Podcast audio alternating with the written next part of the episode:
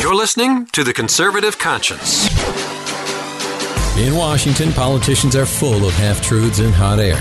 The Conservative Conscience is here to help you cut through the rhetoric and noise and explore the politically right way to think about the issues. You'll dive into one of the most insightful conservative minds in America. Conservative Review Senior Editor Daniel Horowitz.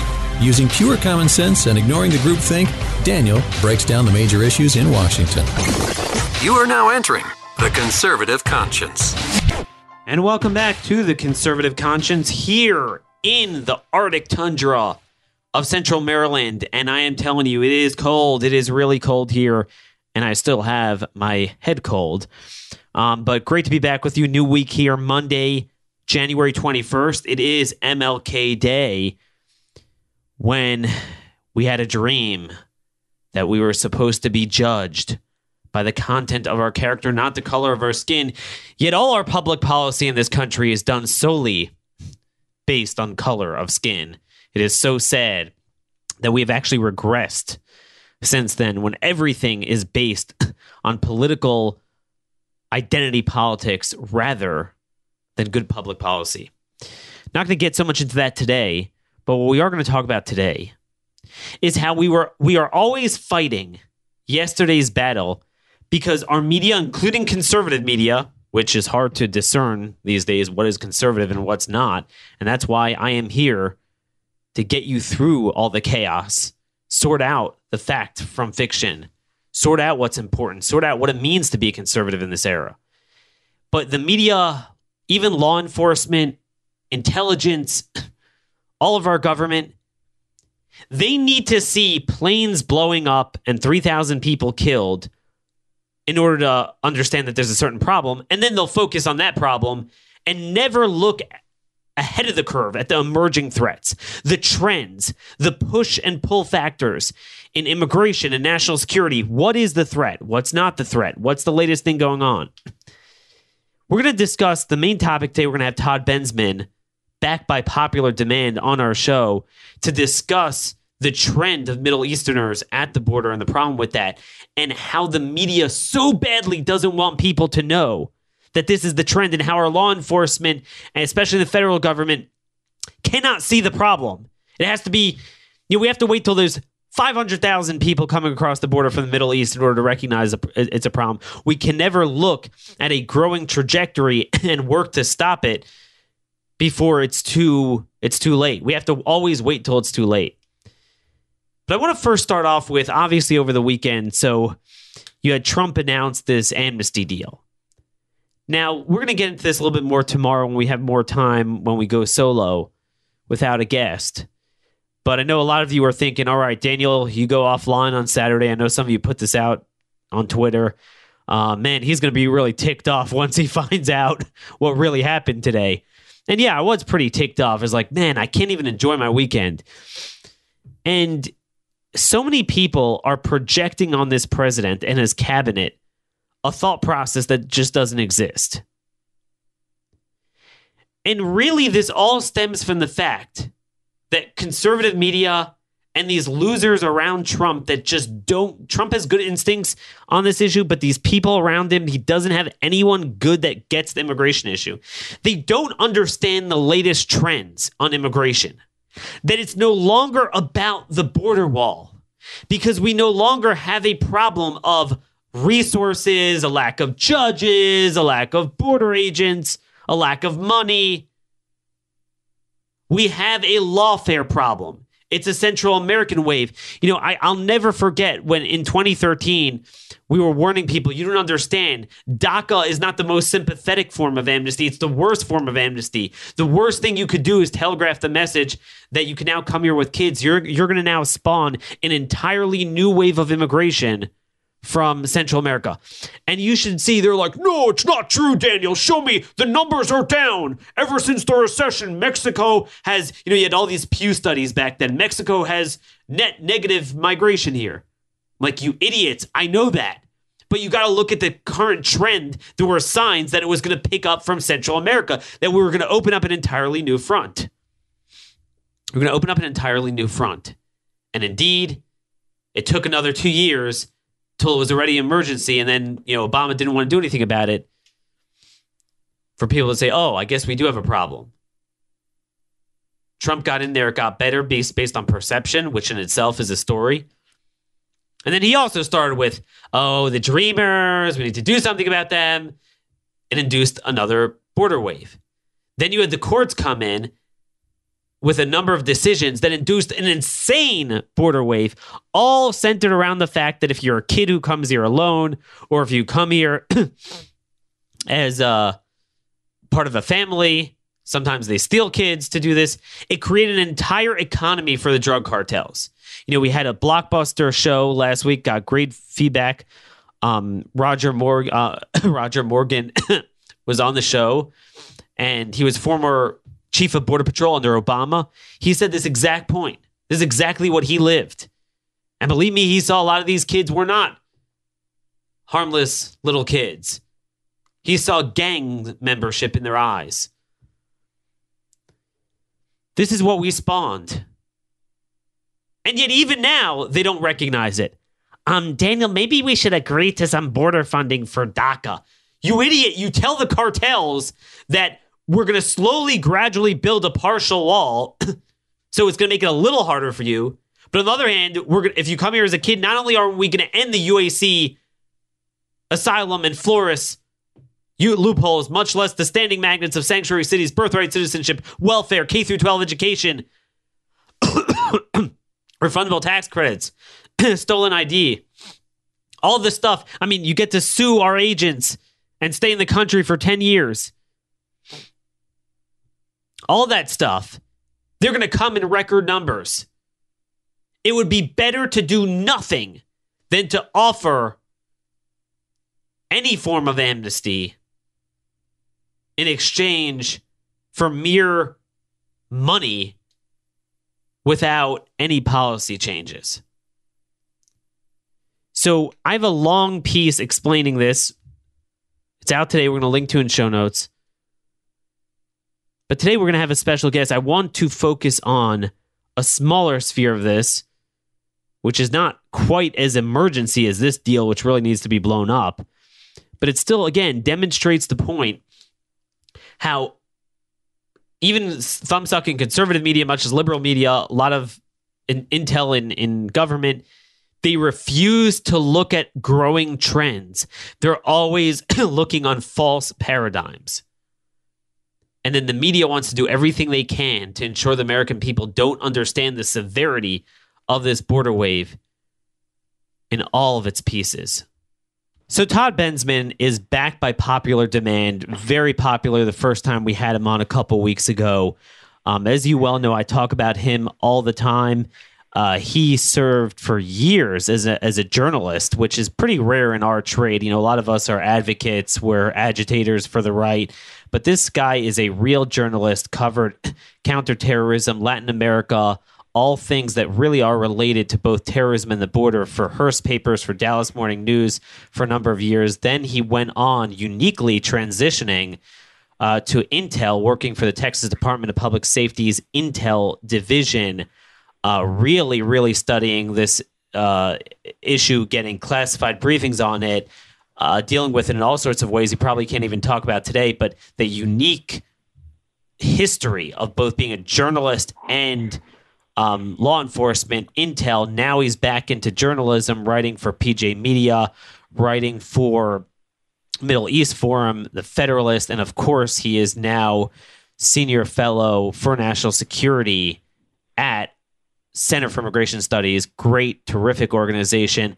Hey, Todd, great to have you back a second time. Thanks for having me. Always good to be here. No, absolutely. And I know we could be on the phone forever together. Um, so I'm gonna I'm gonna try to focus this a little bit. You know, last week you had a Washington Examiner came out with an article uh, talking about ranchers warning that hey, we're seeing these rugs on our lawn, on our property, among many other. Uh, just foreign matter that shouldn't be there clearly from the smugglers and the legal immigrants coming in and now this would indicate that some of them are uh, Muslims coming in with prayer rugs. And President Trump tweeted it out, and the media always, always has to show that this is not true. They're terrified of the public knowing that there are Middle Easterners, Muslims come across the border, and they just tamp this down like, no, this is not true. These are regular rugs. They're, they're not prayer rugs. No, they're they're just used to put over the fence so they don't get hurt going over the wire. And and you and I are sitting and laughing like we're sitting and looking at trace evidence um, of something that you know the sky is blue. We we see it. We have thousands of them. We debrief them. It's kind of like right here. Um, see, you're sitting in Texas right now, but here on the East Coast, it's about 15 degrees even during the day because of this polar uh, vortex coming down, and it's like. Let's say I look out my window. Hmm, do I do I see some icicles there? I don't know. Do you think it's below freezing outside? Uh, I don't know. I mean, isn't that what's going on here with this whole debate over Middle Easterners coming over the border? Yeah, the the, the prayer rug controversy. I guess there was a you know people wrote whole articles about it and uh, did research and you know Washington Post, CNN, everybody you know spent a lot of time, airtime, and uh, you know killing trees to put out that uh, you know this is just this whole prayer rug thing is uh, you know false uh, false flag fake news uh, Middle Easterners aren't coming uh, but all that told me is that even after more than a decade that it's been common knowledge that Middle Easterners are coming to the southwest border the media still can't get it through its head that this is happening so they're fighting over whether or not uh, rugs are there or what that what that means. Saying that there are no Middle Easterners coming over when we we don't need rugs to demonstrate that Middle Easterners are coming over because we talk to them all the time. We meet them. We interview them. They're in our court systems. They are here, and it's been very well established for well over a decade that Middle Easterners are coming. Forget whether they're leaving prayer rugs behind. We actually have them. so that's that's my re- reaction to the fight over the prayer rug thing. Uh, they're just not getting it through their head. It's not permeating. It's just not permeating that they're coming, and by the thousands they're coming every year. You, you know, looking at this whole thing uh, playing out, and, and again, you know, your your friend, and that's another thing the audience needs to know. You are the one responsible for hooking me up with Jason Jones, your colleague at Texas DPS for many years. Um, you know, he he always says the conversations I have with him that law enforcement, but certainly the media, because we don't put out good data, because we don't we fail to tell the truth they don't recognize the severity of a problem until it's too late. They're never ahead of the curve. It's like we're, we're obsessing about airplanes and 9 11. Well, you know, 3,000 people had to die, so now it's that. But we don't look at emerging threats. So I, I really want to go back in history on this whole issue and talk about your experience and how the media really wants to suppress our knowledge on this and the public's understanding of it. But just, I first want to talk about understanding strategic threats. I never served in Intel, but I follow this stuff closely enough to know that even if I didn't know the information that you gave to me, and even if I didn't hear the official DHS numbers finally put out this year between three and four thousand SIAs coming every year recently, or not not coming, apprehended. There's certainly a lot more that don't uh, get apprehended. I would know this True. is happening. Why? Push pull. Number one, because the Middle East blew up. this is not the 1990s. This is a new paradigm that you had Bangladesh blow up, certainly Libya, Syria, Af- Afghanistan, Iraq, obviously. They're flooding Europe for the same reason they're going to come to Europe. They're going to come here, albeit it's more expensive and logistically harder, so the numbers aren't going to be as much. But it's obvious it's going to be a growing trend. And then when you look at the pull, how we're having all this amnesty on our side, the same thing that transmogrified the Mexican migration to an OTM migration, other than Mexican to Central America. It's not unique to Central Americans. Really, anyone could come here now and say, "Oh, I have a credible fear." So, you know, for example, you put two and two together. Um, everyone tells me if you you could speak more to this if you know know more about this, but I've heard from ICE agents closer to our northern border that the northern border is heating up. We have the Romanian gypsies coming in. Now, I'm not saying they're necessarily a security threat, but you know, just proves that all sorts of people from all over the world that are having issues that are in, you know, raunchy parts of the world are going to come here. I mean, isn't that obvious? Well, the main put the main pull factor for special interest aliens is going to be asylum, just like it is for Central Americans. Last month, I was in Panama and Costa Rica, and I actually interviewed an Iraqi, I interviewed Iranians, I interviewed Pakistanis and Bangladeshis. And all of them told me that they plan to file for political asylum in the United States because their friends had done so before them and word got back. So it's a magnet, our asylum system. Uh, also, I'll note that none of the people that I talked to that I interviewed down there in Costa Rica had identification. They lost their passports, so we don't really know who these folks are. And so this becomes a vetting issue and a national security issue.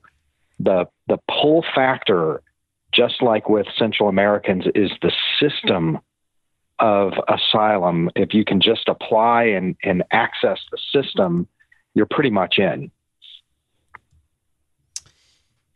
It, so, and, and, and that's yeah. what people fail to realize. People think, "Are you kidding me? If Middle Easterns were coming, oh man, we we we we get tough on that." But but no, I mean, you know, the same, and and you know, I believe this is not the law. This is the judiciary creating it. Um, but if you believe that it's asylum is a mandatory, that's mandatory upon a nation, they assert and we must give that anyone could just say I have a f- credible fear, and they have to be processed and they have to be no matter you know let go, uh, here for years. It's not just limited to Central Americans. Um, if you come from uh, you know, I, I'll, I'll I'll never forget a couple years ago this guy who was um came through our border.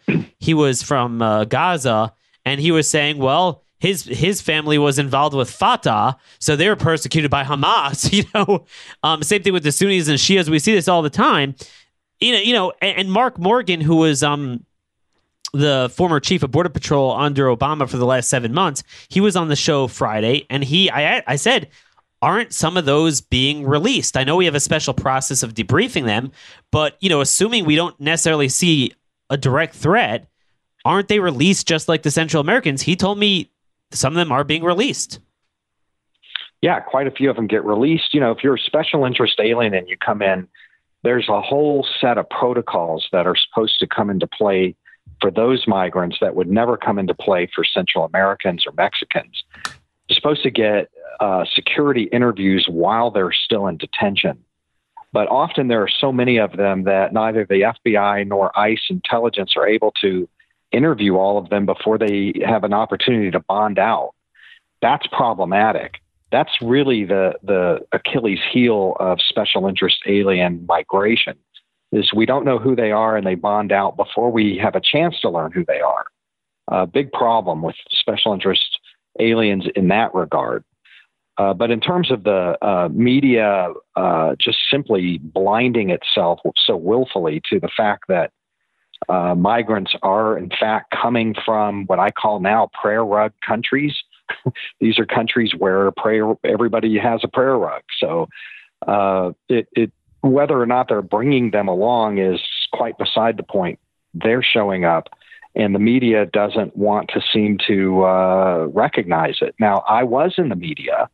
I was for 23 years a reporter, and I was a national security reporter, and I ran uh, face first into this resistance and reluctant while trying to report on this very problem 12 years ago. 12 years ago. And that, yeah. And in that circumstance, I was working for Hearst newspapers in San Antonio, not too far from the border. And my federal uh, sources were telling me it was rumored at that time prayer that's all we had were prayer rugs and trace evidence it was just sort of this rural yeah. legend, I guess. That uh, I mean, nobody had ever written about it, or there, there was never any proof. I, I remember it, it like it was uh, yesterday. I mean, I know we, we talked about this, but my my first when I was a tadpole, my first immigration battle was 2006, and you know we were trying to stop amnesty. So you know you look for multiple different avenues and arguments. So we were trying to open that front. 9 11 was still very fresh. We were concerned, hey, you know, if they could come in through our visas, you know, with our back door. And back then we didn't even have as much immigration infrastructure uh, border infrastructure as we have today in terms of agents and um, assets and and fencing. So we're like, heck, I mean, if if we're the terrorists, we come in through the border. There's got to be a problem. But you know, we didn't actually see them in big numbers. So yeah, we looked at the prayer rugs, and then you know, didn't we have a committee report on that from Peter King? Yeah, the line in the sand report came out in about 2006, and it was the first time publicly that it was exposed uh, by a government uh, task force that migration from the Middle East, from prayer rug countries, was actually happening. Uh, I brought that report to my editors and said, I'd like to uh, follow up on this uh, journalistically. And I was referred to our two immigration reporters who were embedded at the border and went to them and asked about, you know, what are you hearing? And they said, that is just a lie. None of that's true. That's just Republican stuff. Uh, that's not happening. Uh, and I was sort of shut down, but I kept going and was able to find immigration lawyers. I called five or six of them cold and said, Who do you got? Clients? You got any Middle Eastern clients? And every single one of them had them. Yeah, I've got five Iraqis, three Pakistanis, and two Iranians yeah, I've got, you know, six Somalis and four Bangladeshis and, you know, and it went like that. And still, when I went back to my editors, I was told, yeah, that's not really true. and even if it is true, then it doesn't really mean anything. Just move along. so it really wasn't until I threatened to take the story to other publications on a freelance basis that the chief editor of the newspaper finally relented and said, Yeah, you can do this story. And I ended up traveling all over the world and producing a five part series on special interest alien migration that ran in Hearst newspapers in 2007. So that's 12 years ago. And, and today before, they're still talking. That was before the explosion of the Middle East, the way it is today. Well, I mean, at that, there's always some explosion. At that time, it was Iraqis uh, from the from the Iraq War were coming over the border, and we didn't know who they were. Uh, they were coming over in pretty pretty significant numbers at that time, along with everybody else too.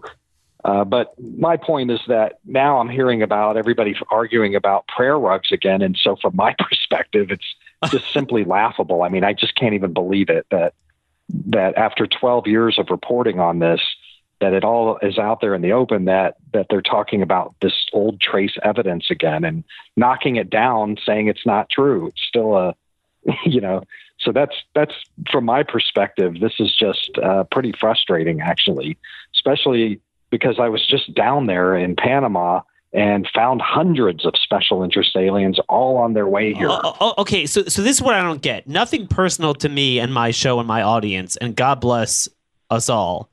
But why is it that you even have time for me? No, I'm serious. Like, you know, I'm I'm so far down the totem pole. I mean, why why aren't you all over Fox? I, I don't understand. You have the pictures, you have the videos, you have the exact locations of the particular type of camps. We link to this. We'll link to your um, previous show that you did with us, um, where they were housed. Obviously, you can't give over classified information, but because you had access to it, there's no problem you know you coming out of the service and just acting on the leads that you know exist and then as a reporter going there and you went there um why why does no one talk about this? I, I honestly i if i had an answer to that first of all i'm happy to be on your show anytime even if i was on that. fox. And and i did have a they did have me on for a few minutes uh, a couple weeks ago. But for the most part uh, even uh, Fox News is having trouble uh, sort of ingesting this information as it is for facts. And uh, I heard and watched Mike Wallace on Fox News uh, just not long ago interviewing the DHS secretary and telling her that there are no Middle Easterners coming across and, and that, that no terrorist suspects have crossed, uh, despite you know, massive evidence to the contrary that's been published and out in circulation for a long time, not only by my organization, and this is vetted information, information that is journalistically vetted, and information that that the intelligence community uh, throughout the government knows full well is true. This is what I can't wrap my arms around. Does, do we have to have 50,000, 100,000 apprehensions? I mean, w- at what point is it politically correct that you could talk about this? Really bothers me. This is very dangerous. It's not just about this, it's every national security threat that it, it's not a problem until it is. And, you know, people warn about it. Hey, this is the next thing. You gotta you gotta watch for this. And you're a kook and a conspiracy guy until it's true. But you know, we shouldn't have to well, wait for that. And what bothers me here is that look, I um I, I have some friends in the White House, a diminishing number of them. Uh, but you know, they they get it, but they certainly don't know the details. And, and I talk with them and I tell them about this stuff, and they're like, you know, with the president sitting with his cabinet meeting, he's clearly not getting this.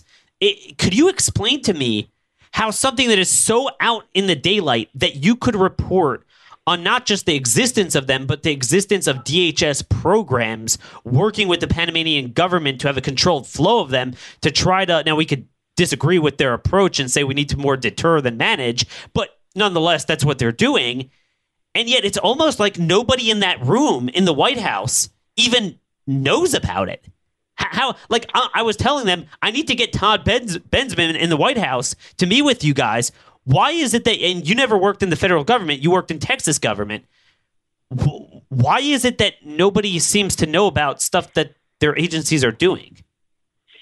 Well, I, I, it's hard. You know, I can't speak on behalf of the administration or any of those folks.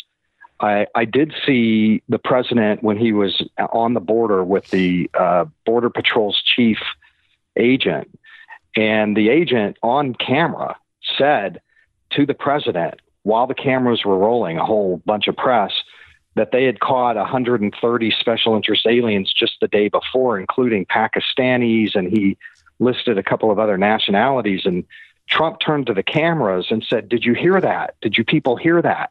Look, listen to him.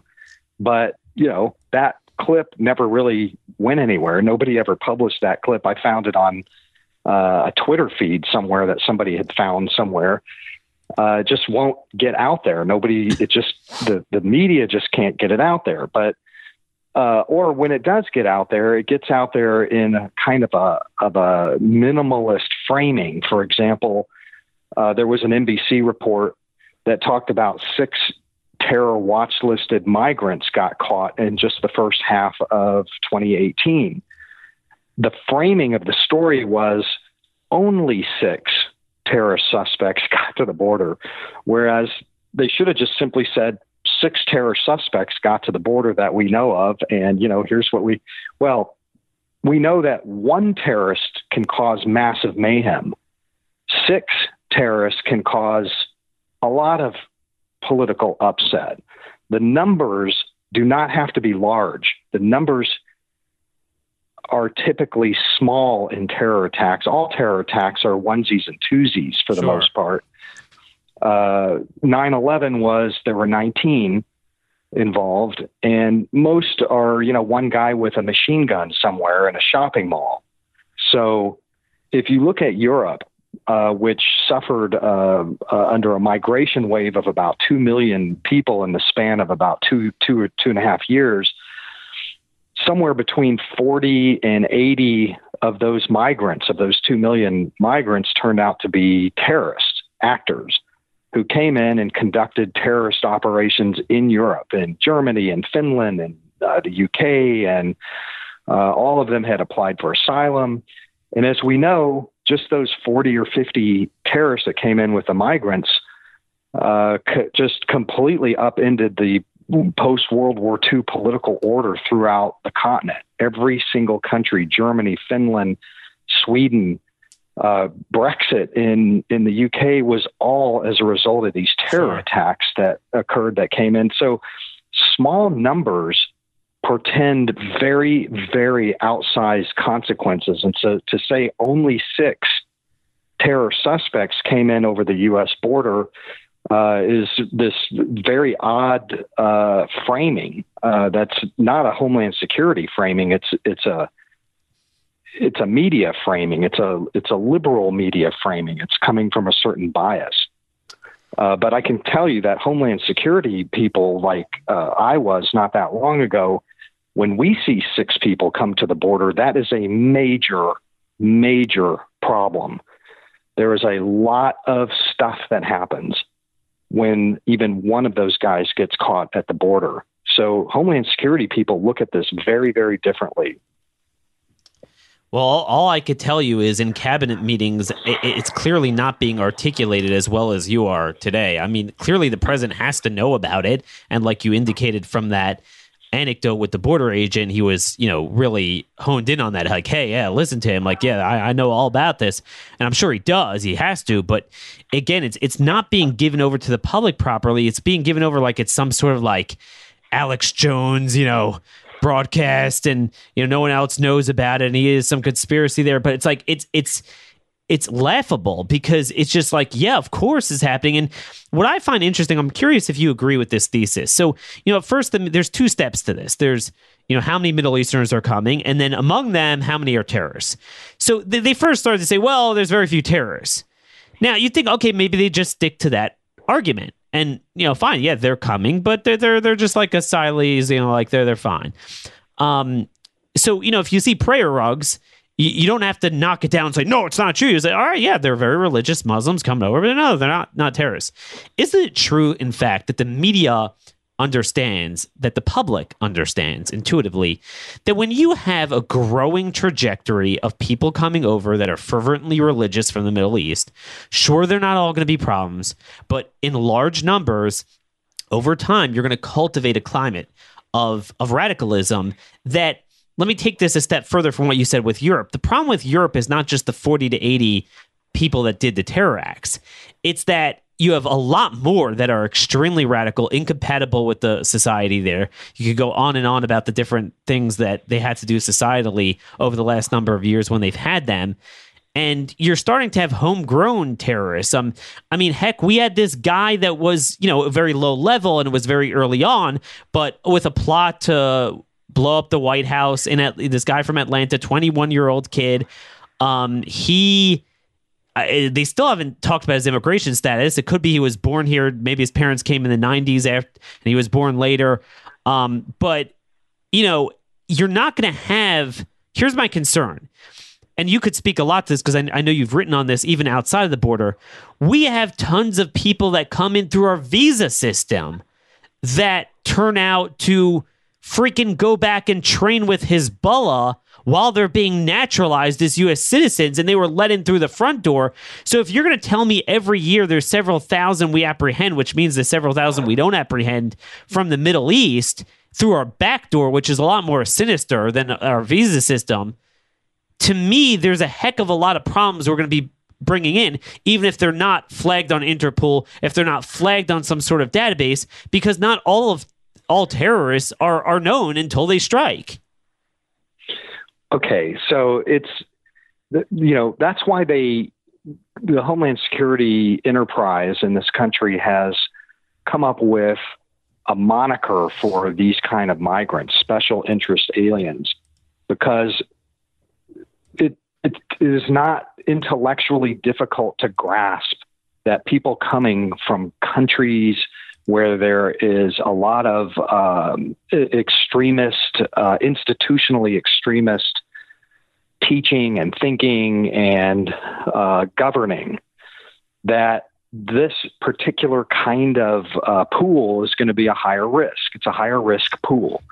Homeland Security Enterprise in the United States long ago recognized that that's just simply a higher risk. It doesn't mean that they're all going to commit terrorist acts. We know that that's not true, but those among them uh, have to be regarded as a higher risk just because of where they're coming from uh, and the fact that that we don't know who they are. They don't come in with ID, sure. and we can't call their we can't call the Iranian government and ask them for a background check or the Assad regime or you know but, the but, Somali but government Todd, that Todd, doesn't even exist. I'm going to press you further on this because isn't it more than that? Even if you did have databases here, let me give you an example of what we spoke about on Friday with Mark Morgan, the former chief of, of Border Patrol in, in 2016.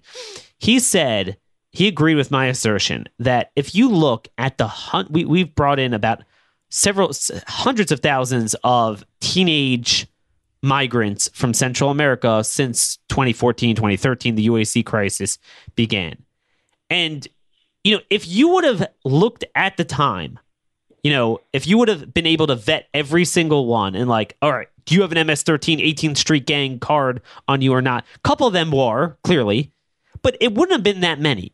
But what we did see is when you bring in hundreds of thousands over time, we take stock after a few years, we have an insane gang crisis in Fairfax County, Virginia, Montgomery County, Maryland, Long Island, many other places from a not un- unsubstantial portion of these UACs. And, you know, Mark would tell me he'd look in the holding facilities at these 17 year olds and he's like, I saw it in their eyes.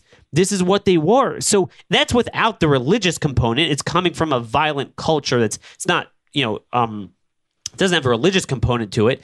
But when you, certainly in my mind, it's all the more so if you, if you, uh, apply that same principle to Middle Easterners coming over and you bring in every year so many, you know, mainly through visas, but increasingly now through the border, my concern is this. You know, people are going to say, Daniel, you hate Muslims. But the reality is, I'm a religious Jew.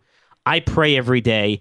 I, of all people, would totally appreciate having people that are monotheistic pray. I, I don't, even if I don't, I don't have to agree with the th- theological parts, but heck, I, I would much rather have people like that than atheistic white liberals. Okay, I, I, you know, so you can't make this about race.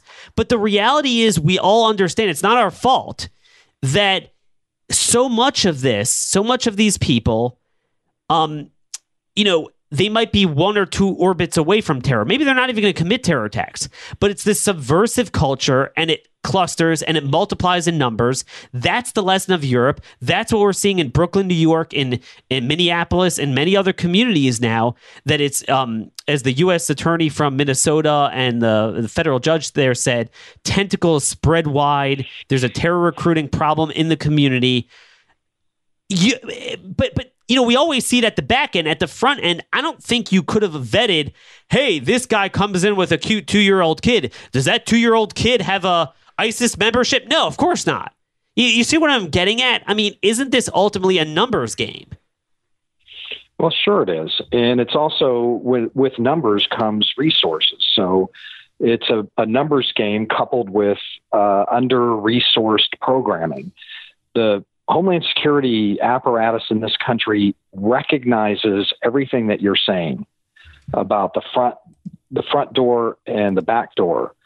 It's just about uh, whether there are appropriate resources dedicated to it and the right programs at the right time and in the right place.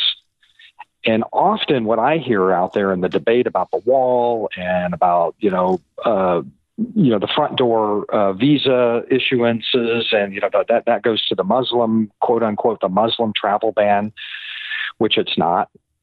Uh, all of those kind of things get get kind of pitched out there as an either or proposition. Well, they're coming in through the front door. I saw somebody write, a columnist write, uh, why are you worried about the back door? We have to worry about the front door, you idiot. And, And my then they stop response Trump to from that doing the front door. Right. well, then, the, yeah, and there's that. But it's not an either or proposition. We can do both, and we should do both. We should have programs and vetting uh, protocols for special interest migration coming in through Latin America, and what we have now with uh, our visa vetting systems and uh, the travel ban, quote unquote, and all of those things. There's room for all of it it's like asking a travel uh, it's like asking a traffic cop to you know catch people for speeding and drunk driving it's not a they, you don't they don't have time just to do speeding they can do drunk driving too and those two go together they're related and we do do both of those and a lot more than that our police so it's just a false uh, proposition that gets put out there all the time. We do both, and we should do Yep. both, but we are not doing both in the right way because one of these nobody knows anything about. Exactly, and it's also it's a growth trajectory bothers me. You were the first person. I did not know about this. It was from you. I don't think anyone knew about it until you put it out publicly. That Jeh Johnson in June of 2016 said, "Hey, this is a growing problem. We we need to do something about this." I mean, imagine Obama. Well, yeah. I try. I listen, Daniel. I trot that out all the time because I even in my column today, I, I've mentioned it three different times because by this point, you know, you're reading the Washington Post saying this is a right wing conspiracy. Uh, this thing about Muslims coming in over the border and this kind of crazy, uh, you know, Alex Jones kind of thing. And so now I feel compelled to say, look, I've got pretty good company on this issue. This is a Democratic appointee to the Department of Homeland Security, cabinet post level.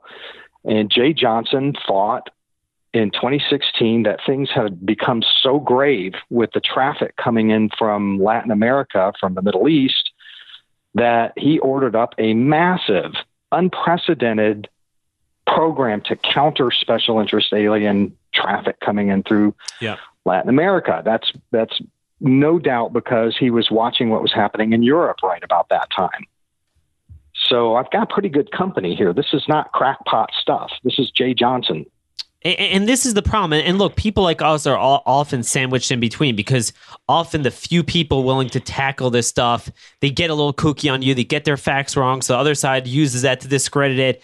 And then, you know, oh, so I don't see it. It doesn't exist. And then we're like, well, really? We have to wait until it gets that bad. But this is part of a general trend that we always have to wait um, until it's like hits you in the face. So, you know, this their whole points of entry argument. No, the drugs are coming at points of entry. Yeah, but increasingly the latest trend because of the distraction of the Central Americans that they tie up the agents 300 at a time lining up. They never had that before with the Mexicans because they just you know dispersed and wanted to get in undetected. Here they want to claim asylum, so it ties them up. So now they actually do use in between the points of entry to bring in drugs. That is the latest trend, and you know, but they're always battling yesterday's battle. It's the same thing, you know in in uh, during the DACA amnesty, we were like, you don't understand. This is going to spawn a whole new wave from Central America. Shut up, Daniel. It's not true. Uh, well, Im- is, immigration is, is down. Back, this goes back to the the false proposition that keeps getting. It, it's not about whether you just crack down on drugs at the ports of entry. Oh, we, why are we worried about between ports of entry when a lot of drugs, fifty percent, come in at the port? Do both. There's room for both. Why, why is it just one or the other? How about both? But but, but I, I still think what's really fascinating about this rug story is I think see they know that most Americans feel like like I do. Uh, the media knows that because otherwise, what, what, what do you care about prayer rugs? And, and like I said, I have no problem with, with that inherently. I would embrace that. I want people to pray. But I think it's that we all know, and it's not our fault. We didn't do this. This is their problem. That Uh, unfortunately, unlike when you have religious Christians and Jews, where it would be remarkably rare for a guy to, you know, sit and, you know, do Bible study on a train and then all of a sudden blow people up. If you see a Muslim very fervent doing that, you're naturally scared because a lot of that is associated with it. Not all of them are going to be doing that. Some of them could be really good guys, but it's more than just a few people, it's an entire culture. And this gets me to my next thing to move a little bit away from the border because, you know, you're not just border, you're counterterrorism in general. And I really want to get into this. I'm bothered by again, moving on today's theme of failing to look ahead of the curve and adapt to the latest trajectory, the latest threat doctrine, the latest strategic threat of our enemies. My problem is that in general, I think too much of our intel, political culture, and certainly media culture is focused on 9 11, meaning that the only problem and even predominant problem we face, threat, looming threat, is a command and control style attack. Okay, so it's um, a guy up in Al Qaeda or a similar organization says, "All right, you 15 guys, you're going to go in, get these visas, hide yourself in this way at this time to come into America on such and such date and do the such and such t- attack at that time." So yes, theoretically, if that were the only threat we faced, then if you had really good intel and vetting, you could vet that out. My concern is, as we've seen from Europe and as we've seen from the evolving decentralization of the jihad in America as well, is that it's a culture that we've brought in 2.2 million individuals from 47 predominantly Islamic countries just on green cards alone since 9/11, not including all the student visas. Um, over time, you know, they radicalize. Unlike in the past, where they could sever their ties, they get Al, Al or um, satellite TV. They get, uh, you know, you have the internet. Um, there's a lot of second generation problems with the, you know, maybe the parents are busy earning a living, but the kids get radicalized, and everyone's like, "Oh, was that ISIS? Was that was that? Did ISIS do that?" Well, ISIS didn't do anything. Now they might like ISIS, they might have ISIS paraphernalia, they might even want to go to the Middle East and fight for them, but they're really just freelance jihadists. I mean, it hasn't the jihad decentralized, and isn't that not something that you could vet out if you're going to bring in hundreds of thousands of them every year? Oh, that's a big question. Um, yes, the threat, the jihadi threat, is disaggregated. It's disaggregated because it is adaptive, and it's adaptive uh, because at least the United States uh, countered it successfully. Uh, it's it's very difficult to now and highly risky to try to put together a command and control style attack in the United States. Uh, the more of that you try, the higher your risk of getting caught. You know, you're at the store buying things. You're there's communication, there's money transferring, and the way we've got things now is there are tripwires all over the place all over the world. So it's very difficult to do that. So so what's happened is it's just sort of the threats evolve to lone offenders. Uh, and you've got one offs and two offs uh, that we see all the time now. Uh, we could really see it visibly uh, with the rise of ISIS uh, because we had Americans uh, or U.S. residents suddenly wanting to join them, and we were catching them.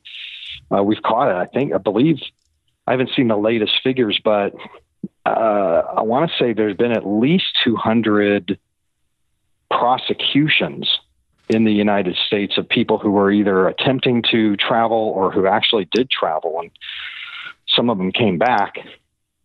And that really kind of put a light on you know the extent of the problem and and that was in the United States it was it was far less uh, prevalent that sort of thing than in Europe and other places. But but wait, certainly, wait. Uh, sorry to interrupt you, but uh, that, that's a very important point. This is what pisses me off, Todd. What you just said, it's true what you're saying, but like a lot of people like Daniel, we're not Europe yet. I, I understand. I could give you reasons why we're not yet Europe, but do we have to wait till we get like Europe to stop this?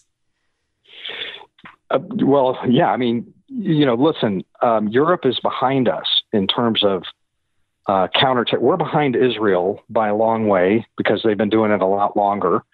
On 9 11, we started to get good at counterterrorism. Israel got good at counterterrorism in about 1949 because they had no choice. Uh, we had to get good at counterterrorism on September 12th, 2001. Uh, Europe never bothered until 2015 the way that the Islamic uh, State was able to put together a command and control attack on Paris and Brussels is because Europe was sleeping at the wheel. They didn't have it together. They they weren't sharing intelligence. They didn't have the databases. Their laws were, uh, you know, were, were, ran counter to to good intelligence and good policing. Um, and so it was wide open for a command and control style, 9 11 style attack in Europe. But, uh, you know, the Europeans are getting better at it now. Uh, they're learning from us. They're taking cues from the Israelis. They're learning how to do counterterrorism. And one would hope that what we hear from this point on is is onesies and twosies there, like we have onesies and twosies here.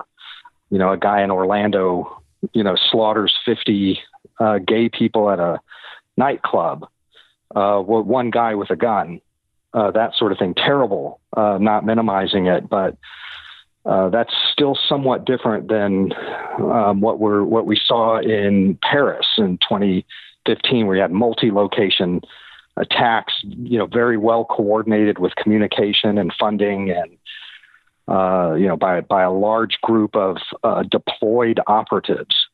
Right, you can't get away with that very well anymore. Sure. I don't know if that gets at your question. It's a big question, but No, no. I mean, but th- that's Um, that's the point. It's adapted. It's adapted, and and I I don't think our tactics are adapting. That we're just focused on vetting.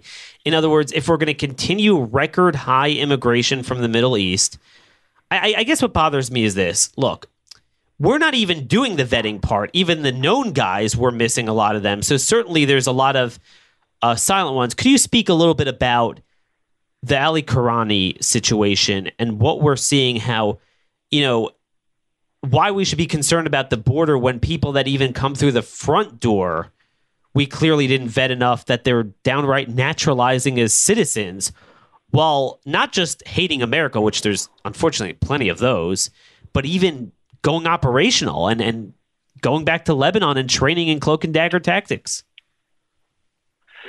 Yeah, so Ali Kourani, uh, you're referring to the uh, Brooklyn, New York uh, court case. There's a federal prosecution there, two of them, of Hezbollah Unit 910 operatives. They caught them and prosecuted them both, and they're they're actually the prosecutions are live right now. So, uh, you know, I have to use words like alleged. Sure. Uh, but anyway, Ali Kourani uh, came in as a lawful uh, resident from Cyprus. That's all we know about how he got in from the court records. But we know that he was uh, tightly wound with Hezbollah in Lebanon before he ever came. His whole family was. Uh, whether that intel was used in his vetting, I, I don't know. Hopefully, it'll come out at trial or in the court proceedings. But he was an operative. He he was uh, once he got his U.S. Uh, residency, and then on the day he got his his citizenship with a passport, he was put into action as a clandestine intelligence collecting Hezbollah operative. And the same with Samer El Debek, who was uh, uh, also a Lebanese uh, emigre living in the Dearborn, Michigan area.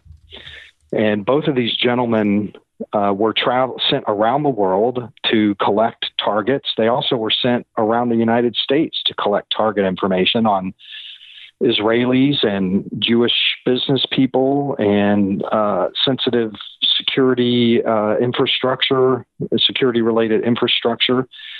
And they were going back and forth between New York and Michigan to Lebanon to get training in weapons. Uh, I mean, these these nine ten operatives are not just intelligence collectors; they're also operatives. So when they uh, when when their handlers flick the switch and say uh, "go kill," they are able to pick up a gun and go kill too. They know how to do that. So, so, so, Uh, Todd, you're two- telling me yeah. that you know uh, my concern was much less. My concern was all these kind of freelance dudes that you know they they might have a pipe bomb or something. It's not going to be a like you know kill so many people.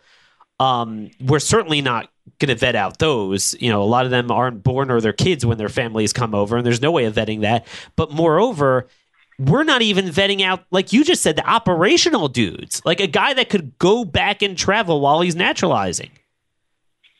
No, I mean, there's clearly uh, imperfections in the systems that we've built after 9 11. Uh, we've caught a lot, though. Uh, I will say that, that we have vetted out a lot, but it's, it's imperfect. It can always be improved. Uh, we have lots and lots of cases of um immigrants who came in through legal. A great example is the the two Iraqis that we brought in to Kentucky, Bowling Green, Kentucky, uh, a few years ago, and then they got caught. They were. It turns out that they were they had uh, hidden histories as Al Qaeda operatives. They brought their ideology and their uh, plans with them, and they put together a plot to uh, conduct uh, mayhem here in the U.S. and also to uh, put together weapons shipments to s- send back home. Got caught up in an FBI sting there, and we somehow missed that they were Al Qaeda guys. They just didn't have the intel. You know, there's always a reason why we just didn't. Well- you know, we, we couldn't vet them out. We did. We didn't vet them out. Well, wait, so Todd, Todd, I r- freeze frame right there. I have a question for you right on that.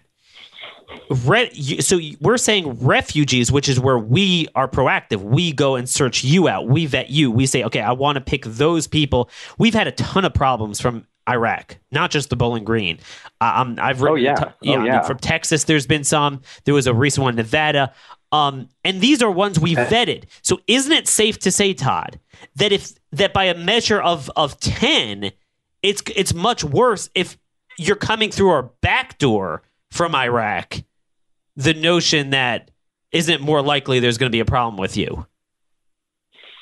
Yeah, I mean, I, I it's hard to say whether there's more it's more likely or not, but but what has to happen is vetting.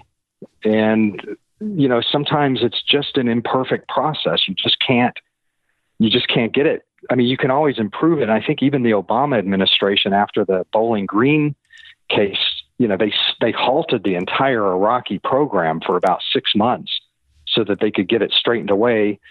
They started it again and and guys still got caught uh, you know, ended up in the United States. They still got through, even with the improved vetting. So, you know, the travel ban uh, was, you know, one effort to kind of address that, uh, which is often misunderstood and mischaracterized.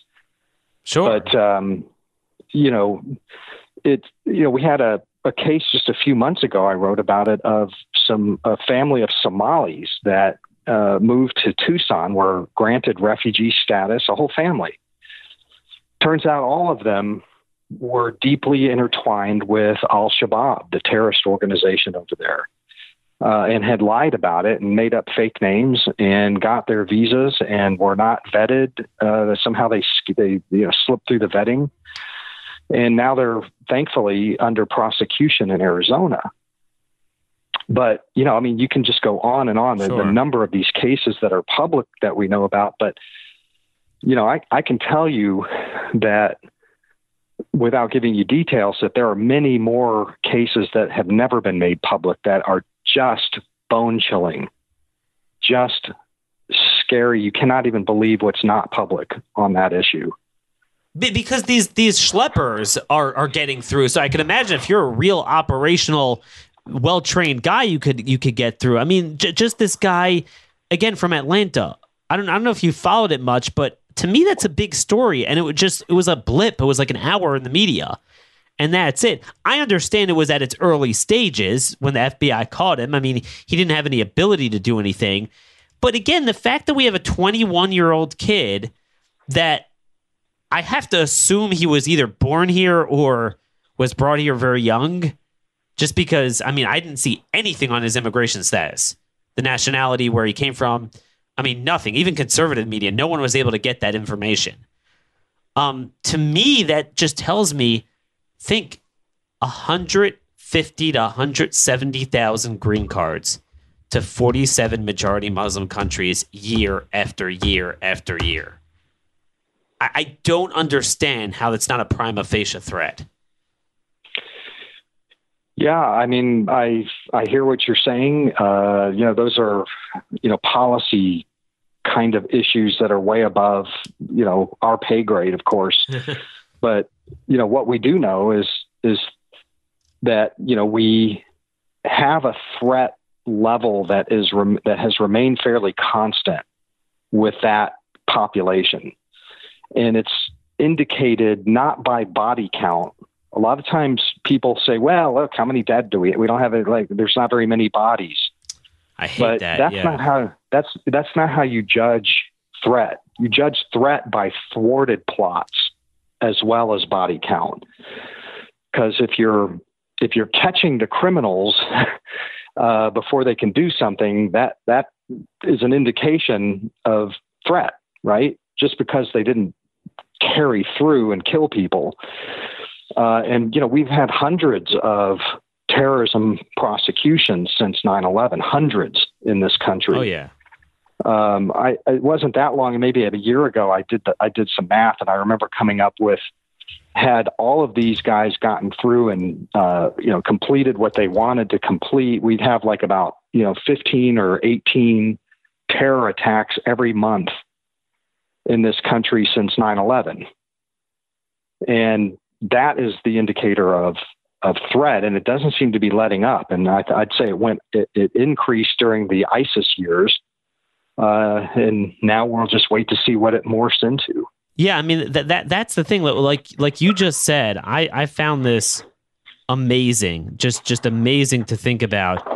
Um, who was it? It was Comey himself. You know, everyone knows about him from the whole fight with Trump, but you know, he was FBI director, and it wasn't all about Mueller and this and that. You know, we used to, you know, ha- have him before Congress to testify on different things, and, and he said he testified in front of the Senate Judiciary Committee. I believe this was May of 2017. So this was already under Trump, but I think it was before the whole thing boiled over with him that there were 2,000 plus violent extremist investigations underway, and that about 300 of them, 300 of them, I have his testimony here if you if you uh, if you need it. It's a Washington Post article. Um, 300 of them were refugees. Um, yeah, that, I remember that testimony. He he said there were there were they had counterterrorism investigations active in all 50 states. Uh, and yeah, I mean, you know, Comey, say what you will about him, he was a pretty good counterterrorism guy. Uh, and under him, you know, the FBI has just really uh, knocked him dead. I mean, it just, they really have just, you know, case after case uh, and state after state. Um, but, you know, but, but, but, but, but, but, Todd, I mean, like, again, it's like, I, I don't know. I, I bring a freezer into my home and then turn on the heat like, don't, well, you know what I mean? Like, at some point, could we prosecute our way out of this problem? I, my, my fear is this, and I want to know if you agree, and or maybe, maybe it's not this bad. My fear is that we're like what Europe was in the 80s and early 90s, where it was lurking. You didn't have much of a, a, body count, but that's when the numbers were filling up, the communities were clustering, the infrastructure of all these organizations that you know, really radicalize them, not not in the Middle East, but on our shores in Europe, were festering. And then at some point over the last decade, it just exploded. And now you have massive body counts there. I don't want that in America, but I don't understand how, if we continue on this immigration rate, number one, and then number two, if you could talk about, because I know you're an expert on this, there's, it's bad enough in my mind if you bring in record numbers of you know people from the Middle East before you could assimilate them. Nida, Nidal Al Sayad, you might remember him from Beaumont, Texas. He went on Sean Hannity's show in 2015 and he said, Look, I'd consider it a very wise move to hold any Muslim immigration or even visitors until we know that all Muslims really understand what it takes to live in the Western countries. It's fine. He said, We were already having a recruitment problem with our youth. We got to deal with what's already here. But it's worse than that because this guy was beaten up by the Muslim brother. He was fired. My, my problem is this that you're bringing people into a climate where the the infrastructure and organizations that run the Muslim communities it, it, doesn't have to be this way and it shouldn't be this way, but they're the problem. So they, they they radicalize them. I mean, isn't this what the lesson we're seeing 10 years after the Holy Land Foundation trial? Yeah, another big question. Uh, it's it's just really hard to um, issue kind of a blanket. I hear what you're saying, uh, but what, and, and, especially in the years right after 9 11, you had organizations like CAIR and uh, other, you know, I put in big quotation marks, uh, Islamic civil rights groups that would run around the country to communities and proselytize, never talk to the FBI, never cooperate with the FBI. It's basically a, a a counter snitching campaign or something uh, because they're going to kind of roll you up, uh, you know, and so they they would sow a lot of fear. But then, you know, we also see cases where the communities actually rat their people out, the bad guys out, and I think that the the case. There was a recent case, I can't think of his name right now, but a very recent case we've all been writing and reading about him lately. I think that was um, that individual was initially outed by you know one of the mosques where they sure. said, "Hey, this guy this guy's going to be just trouble for us." So it's kind of a mixed bag with all of that, you know.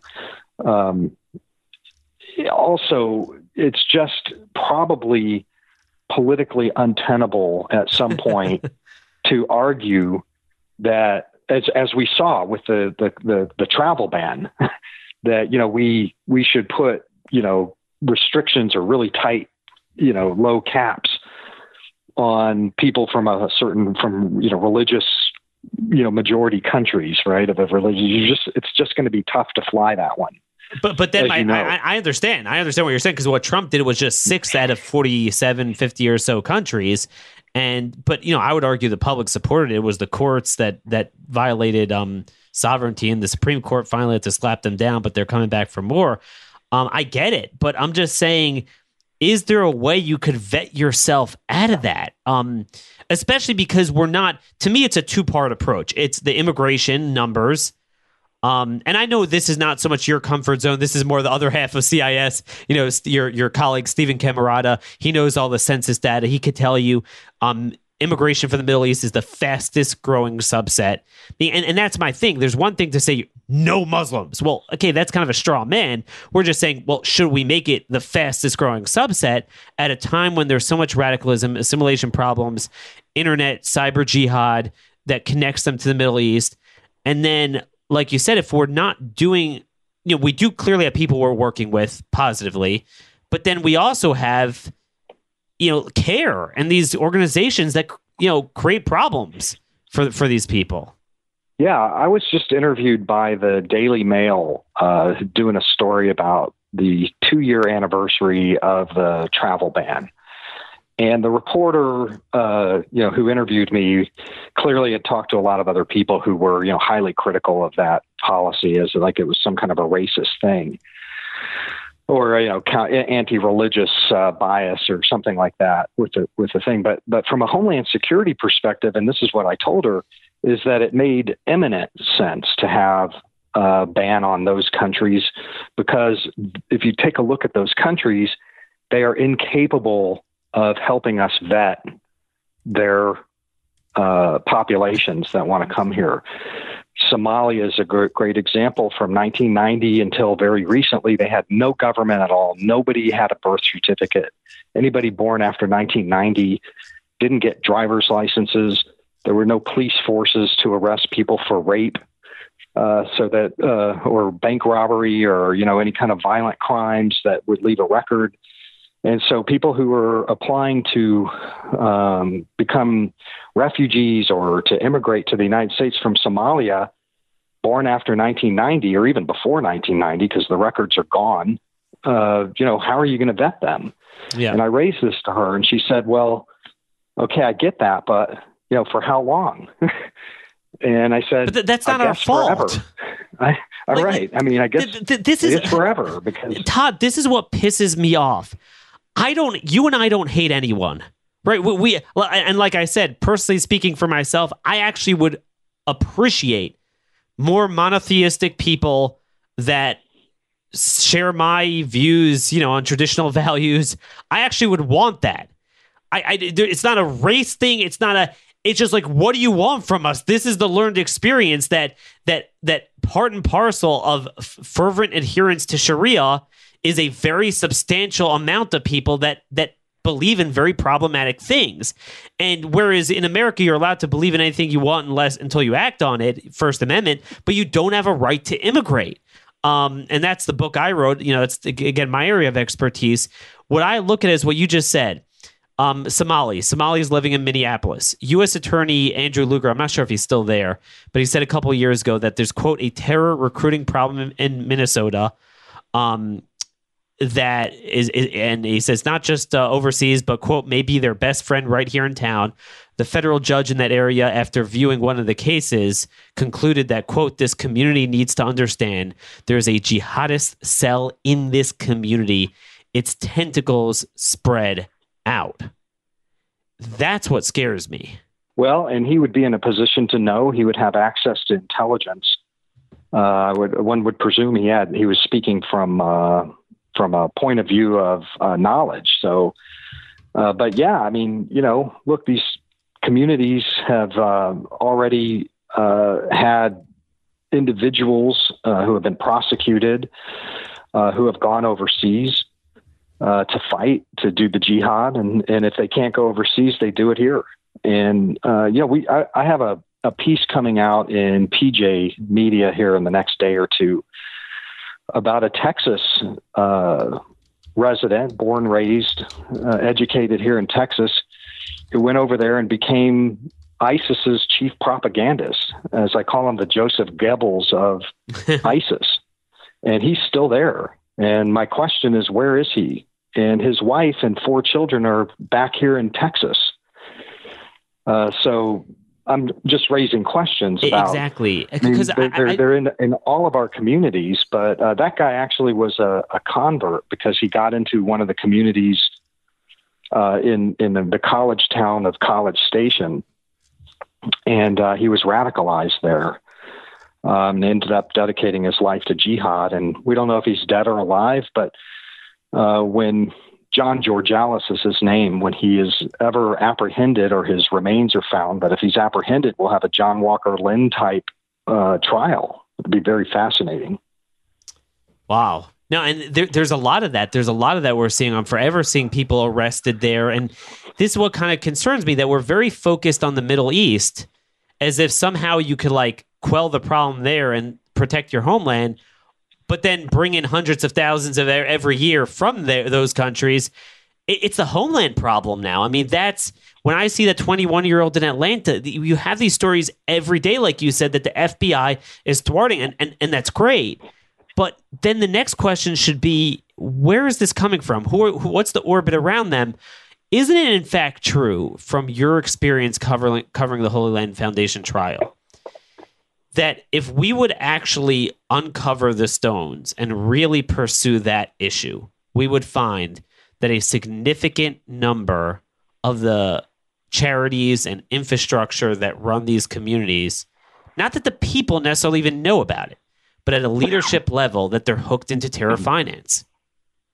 Yeah, I mean, we've always had that. I mean, you can't you can't run a terrorist organization overseas if you're not you know, funding yourself. So Hezbollah has, um, you know, tentacles like that all over the world. Uh, Hamas is here. Uh, the Holy Land Foundation, uh, which is the, you know, the largest uh, material support case the government's ever uh, successfully prosecuted, you know, tens of millions of dollars raised under the guise of a regular charity sent straight to the um, Hamas Zakat committees over there funding suicide bombing. Um, you know those those kind of organizations are uh, functional and they're in communities and they're undercover and uh, have to be rooted out. And they do get rooted out from time to time but then they morph into something else and they just do it do it a different way. And you know for the years that it takes to uncover holy land foundation took about 15 years to finally roll up they started that case in 96 mm. and didn't get everybody in prison until 2008, just to give you an idea of how long these things take. And two of the Holy Land Foundation indictees are still on the lam. They got away and are fugitives. So they still didn't get everybody there. But point being is, yeah, of course, um, you know, this is America is the land of plenty for terrorist financing. Yeah, and, and, and, and again, this does tie into bodies. You know, what what scares me is that, you know, I always felt we need to do to these organizations what we did to the KKK. We need to totally go after them, marginalize them in every way, so that, you know, people like um I don't know, this this this imam we quoted here, or, you know, the very small people associated with the reform movements that they're the voice. They're the ones brought into the NGO. The NGOs brought into government to help, uh, you know, with terrorism, not bringing in CAIR on counterterrorism. You know, DHS like we had throughout Obama's tenure. Because what scares me with that is that you know you're just setting up these new immigrants for failure because they're going into communities that are being run by organizations that are legitimized by government and certainly the media that are are part of the problem. Um, so I just think it's like it's so much more of a homeland problem versus what we do overseas. Um, just any any closing thoughts before we wrap this up? I mean, I'm not so I'm not sure I completely agree with that. I, th- I think that what what happens here often is tied to what's happening overseas. I think they're they're actually pretty intertwined. Uh, you can take um, you know, uh, even even a, an organization like ISIS, uh, that even though it, has been um, territorially dismantled for the most part, still runs a very, very robust uh, propaganda machine that is influential and has blood on its hands.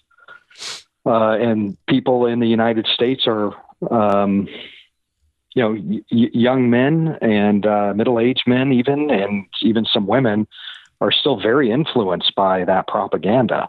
Now, we just had a case very recently of uh, another FBI case of somebody who was trying to go overseas to join ISIS, even after the territorial uh, Collapse, caliphate yeah. collapsed. Like there was nowhere to go. Like where were you going to go, kid?